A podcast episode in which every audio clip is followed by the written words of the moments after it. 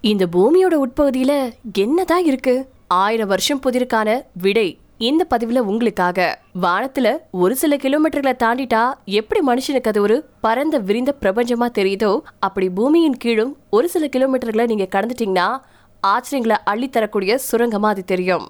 மனுஷன் பூமியில சுமாரா சில லட்சம் ஆண்டுகளா தான் வாழ்ந்துட்டு வந்துட்டு இருக்கான் ஓரளவுக்கு நவீன அறிவியல் எல்லாம் கை கூடினதா கணக்குல எடுத்துக்கிட்டோம்னா ஒரு நூறு ஆண்டுகளை குறிப்பிடலாம். இந்த நவீன காலத்துல பூமியின் கீழ் பூமியின் உட்பகுதியில என்ன இருக்கு அப்படிங்கறத மனுஷன் பல முறை பல படங்களை எடுத்திருக்கான் ஆனா இப்போ சமீப காலத்துல முதல் முறையா அதி உயர்த்தர படங்களை எடுத்திருக்காங்க விஞ்ஞானிகள்லாம் இந்த கூட்ட ஆய்வு தொடர்பான விவரங்கள் தி கோர் மேண்டல் பவுண்டரி அப்படிங்கிற பேர்ல பிரசுரிக்கப்பட்டிருக்கு.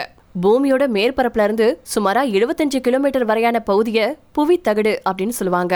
அதுல இருந்து அடுத்து ரெண்டாயிரத்தி தொள்ளாயிரம் கிலோமீட்டருக்கு மிக கடினமாகவும் உறுதியாகவும் இருக்கக்கூடிய பகுதியை தான் மேண்டல் அப்படின்னு சொல்லி நேஷனல் ஜியோகிராஃபி வலைத்தளம் சொல்லியிருக்கு.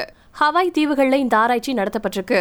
இந்த ஆய்வு நேச்சர் கம்யூனிகேஷன் அப்படிங்கிற சஞ்சிகையில வெளியாயிருக்கு. இந்த ஆய்வுல புதிய படம் எடுக்கும் கருவிகள் பயன்படுத்தப்பட்டிருக்கு. அதோட சுமாரா மூவாயிரம் கிலோமீட்டருக்கு கீழே என்ன இருக்கு அப்படிங்கிற தரவுகளும் இதுல சேகரிக்கப்பட்டிருக்கு. நீண்ட காலமா விஞ்ஞானிகள் பூமியை ஆராய சிஸ்மிக் அதிர்வுகளையே பயன்படுத்திட்டு வந்தாங்க. அதை வச்சு தயாரிக்கக்கூடிய படங்கள் அந்த அளவுக்கு தெளிவா இல்ல.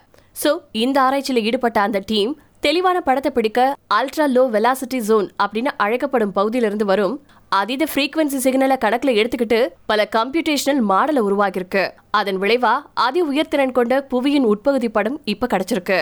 டீப் எர்த் சிஸ்மாலஜி துறையில இது ஒரு மைல்கல்னே சொல்லலாம். பூமியின் உட்பாக அமைப்புகளை காட்ட இப்ப நம்ம முதல் முறையா உறுதியான ஒரு ஆதாரத்தை பெற்றிருக்கோம் அப்படின்னு கேம்பிரிட்ஜ் பல்கலைக்கழகத்தை சேர்ந்த ஜியோபிசிஸ்டான சிலி சொல்லிருக்காரு. இப்போ விஞ்ஞானிகள் இதே தொழில்நுட்பத்தை பயன்படுத்தி இரும்பு நிக்கல் நிறைந்த மையப்பகுதி மற்றும் மேண்டல் பகுதிக்கு இடையில ஆராய விரும்புறாங்க. இது புவியின் டெக்டானிக் தகடுகள் எரிமலை உருவாக்கம் போன்றவற்றை குறித்து ஆராய உதவியாக இருக்கலாம் அப்படின்னும் கருதப்படுது.